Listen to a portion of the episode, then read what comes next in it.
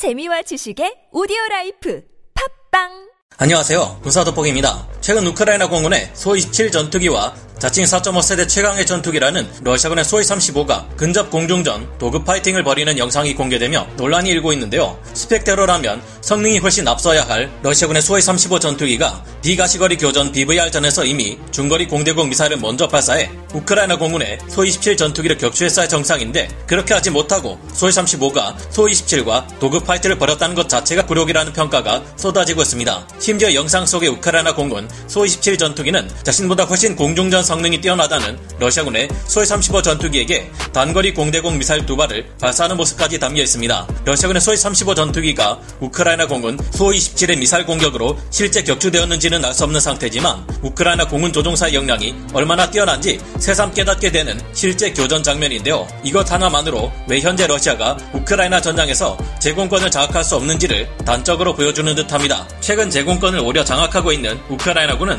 본격적인 장거리 공세를 퍼부으며 에이테키임스 토치카 U 전술 탄도 미사일은 물론 투폴레프 141 장거리 정찰 드론을 순항 미사일로 개조한 것들과 함께 공군의 전투기들이 러시아 지상군을 폭격하는 수준에 이르렀습니다. 반면 러시아는 공군 전투기들의 부품이 부족해 sortie가 크게 줄어들고 있으며 오죽하면 이제는 친러 국가인 벨라루스에게 전투기 부품을 공급해달라는 요청까지 보내고 있는 상황이라고 하는데요. 그런데 이런 상황에 이제 정말로 우크라이나 전장에 전설의 전차 뚜껑 따기 전문가 A10이 투입되기 직전입니다. 우크라이나 공군 조종사들이 미국에서 A10C 공격기 시뮬레이터 교육을 받기 시작했다고 하는데요. 이는 곧 우크라이나군의 A10C 공격기 21기가 지원될 것으로 확정된 것이나 다름없다는 증거인데요. 어쩌다 러시아군이 오히려 우크라이나 공군의 A10C에게 본격적인 집중 폭격을 받게 되었는지 앞으로 이를 통해 전선에는 어떤 큰 변화가 발생할지 알아보겠습니다. 전문가는 아니지만 해당 분야의 정보를 조사 정리했습니다. 본의 아니게 틀린 부분이 있을 수 있다는 점 양해해 주시면 감사하겠습니다. 현지 시각 8월 19일 미 공군에서 퇴역하는 A10C 공격기들의 기종 전환 교육을 우크라이나군 조종사들이 받고 있다는 사실이 드러났습니다. 우크라이나 측은 이 장소가 어디인지 공개하지 않았지만 어떤 곳에서 A10C 공격기에 실내 시뮬레이터를 설치해 놓고 이곳에서 우크라이나군의 기존 수호 25 공격기 조종사들을 훈련시키고 있다는데요. 알렉산드르 고르간 센터장은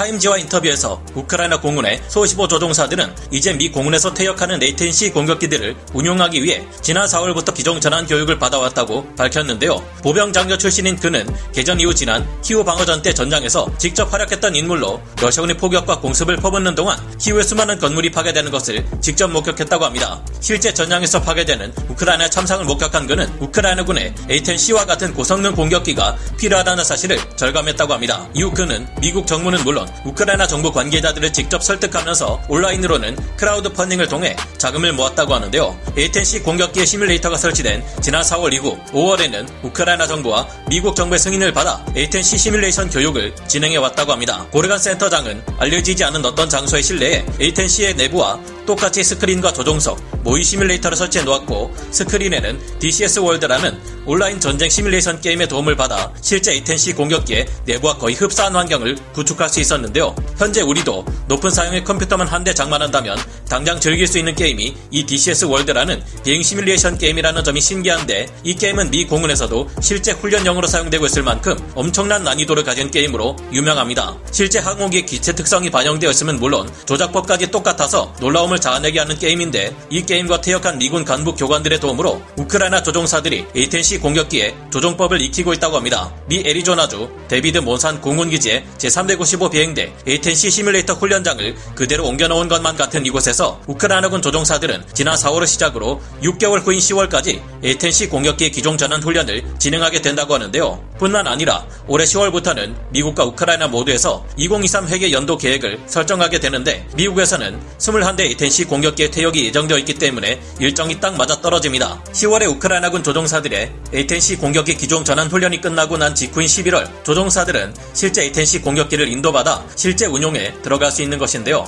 아마도 본격적으로 우크라이나 전장에 투입되어 러시아군 전차들을 사냥하러 다니기 시작하는 것은 11월 말에서 12월쯤이 될 것 같습니다. 이때부터는 그야말로 우크라이나 공군 조종사들의 A10C 공격기 21기가 전장을 휩쓸고 돌아다니며 러시아군의 전차들이 보이는 족족 모조리 박살내고 다닐 것이 예상되는데요. A10 공격기의 첫 실전 기록은 1991년 걸프전이었는데 이때 총 8,100소티를 소화하며 작전 성공률이 무려 95.7%에 달했습니다. 모래돌풍이 부는 최악의 환경에서도 A-10은 잘만 날아다니며 이라크군에게 충격과 공포의 상징으로 자리 잡았는데요. A-10은 재무장과 재출격 속도가 워낙 빠르다는 장점 덕분에 1위 3소티에서 4소티를 소화하는 것이 가능했고 대량의 폭격이 이루어지기 전 항상 A-10이 먼저 날아왔다고 하는데요. A-10은 사막의 폭풍 작전에서 무려 총 987대의 전차와 501대 장갑차, 926문의 야포, 1106대의 트럭, 112개 적 군사시설, 96개나 되는 레이더를 파괴해 혀를 내두르는 위력을 자랑했습니다. 이 밖에도 51문의 적 고사포와 주기 상태의 적 전투기 10대를 격파하는 전과도 이뤘습니다. 제한적인 공중전 능력도 가지고 있었기에 공대공 미사일을 사용해 적의 헬기를 두 대 격추하기도 했는데요. 걸프전 이후에도 에이텐은 미 공군,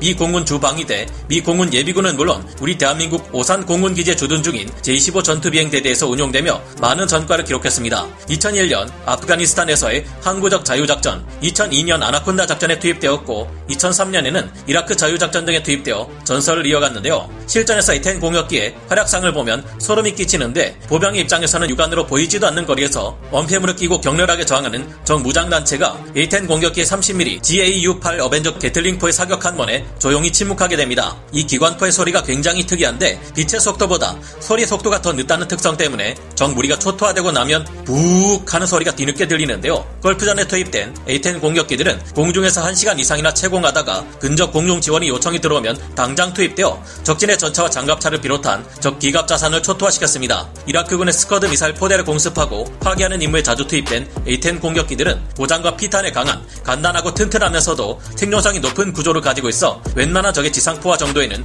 끄떡없이 살아 돌아왔는데 동체 티타늄을 사용해 티타늄 욕조로 불리며 일부 장갑의 경우는 두께가 38mm에 달하기 때문이었습니다. 항상 피격 상황을 염두에 두고 있는 에이텐은 비행 통제 체계도 이중 중복 설계를 했고 물리적으로 두 시스템이 겹치지 않기 때문에 기체가 심각한 피해를 입었을 때조차 비행이 가능했는데요.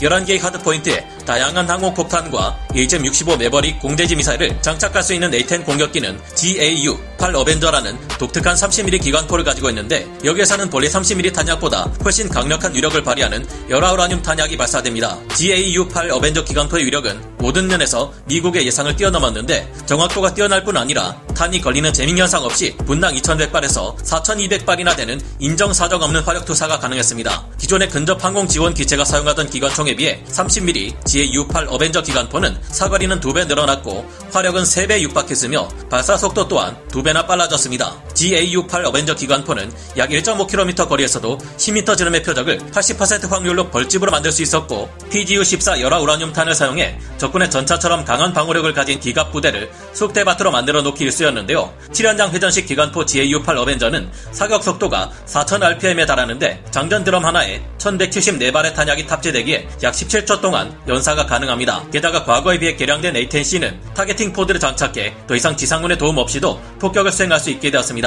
초기 A10A 공격기들만 해도 레이저 유도 폭탄을 투하하기 위한 초기형 targeting pod AN/AAS-35V Pave Penny targeting pod가 있기는 했지만 이 pod는 지상군에서 쏘는 레이저 신호를 받아들이기만 할 뿐 target을 직접 추적할 수 있는 기능은 없었습니다. 그래서 영화 트랜스포머에서 나왔던 A10의 공격 장면에서도 특수부대들의 도움을 받아야 했지만 이제 현실 A10C 공격기들은 그럴 필요가 없어졌습니다. 통신 안테나를 개량해 위성과의 통신도 가능해졌고 컬러 디스플레이, glass cockpit의 도입으로 AGM-65 매버릭 공대지 미사일의 운용 능력이 더욱 향상되었습니다. 여기에 JDAM과 같은 신기술의 정밀 유도 폭탄 운용 능력이 확보되어 더욱 강력한 파괴력을 얻게 되었는데요. 통합화된 전자장비 도입 덕분에 F-16 전투기와 유사한 조종 스틱이 적용되어 운용이 편해졌으며 레이저 목표 지식이 및 야간 전투 능력 또한 향상되었습니다. 노후화된 주익을 교체해 생존성을 향상시키고 소명 또한 연장하는 것은 당연한 조치이고요. 우크라이나군은 현재 러시아 방공망을 모조리 제압하고 있는 상태라 당장이라도 더욱 강력해진 이 A10C 공격기들을 운용해 러시아 지상군을 폭격하고 초토화시키는 것이 가능할 텐데요.